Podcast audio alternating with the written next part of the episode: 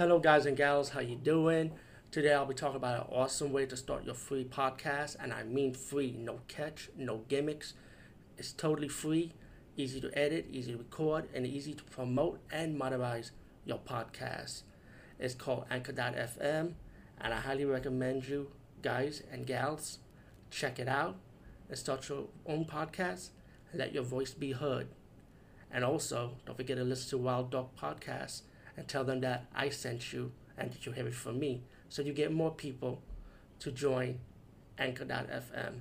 You will not be disappointed because they will also put your podcast in other platforms and then make it very, very much easier for you. Have a great day, everybody. The movie The Telling, and this is a anthology horror movie. Um, a lot of people don't like it, and I admit the, the anthology story of this, I thought it was decent, but I just like mainly more like the intro part of the story and the ending part of the story when it finalized finalized this whole movie because I kind of like the revenge factor of getting someone back, you know how how it was set up.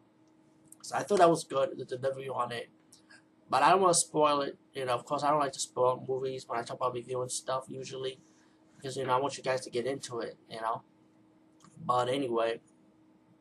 The movie starts off this sorority, I mean, excuse me, this pledge trying to get to the sorority, find out this the sorority sister don't want her, so she killed herself, right?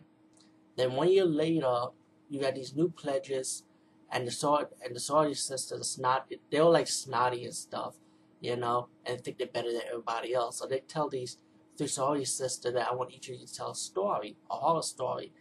So one one um pledge starts saying talk about the story about this evil doll, how this boyfriend bought this doll for his girlfriend to keep her company, and um, this doll ended up talking talking to her like she wants the man for herself, and she makes the girl go crazy and stuff, and then later on you find out that this doll's kind of like possessed, like demonic and shit. And in a way, it's kind of like demonic because I mean the doll's crazy, you know. It kill, it does kill, you know. And then the next, and then you got the next story, the second story when the second sorority sister so telling the story about this female actress who gone to Europe because she wanted to do this movie, and um, and she had to go to Europe and do it. Now, when she visited the guy, and about this movie was the, the scene, this um, part of the story is black and white, and um, but so she ended up doing this. So she had um, the director was like kind of talking to her, gave her drinks, told to come down for dinner. She meets the rest of these people the mask, who has to be stuff, like production of this movie. Is that telling her about death, how how they use how they live off the they love movies. That the greatest history is like death, like horror, pretty much. And then each of the people in the mask on the dinner table started revealing themselves as zombies. They were like the undead. And the directors are saying even the undead people need to be entertained. So they use this girl to be the horror movie, and then you also got a twist ending in this, like mainly like a lot of thousand horror does. So I don't want to move that part. Um, the third story where the third sister start talking, I mean the third pledge start talking about a story about these girls make a prank call, they call the wrong person, let's just say, and then they got they got to be chased by the killer in their own house.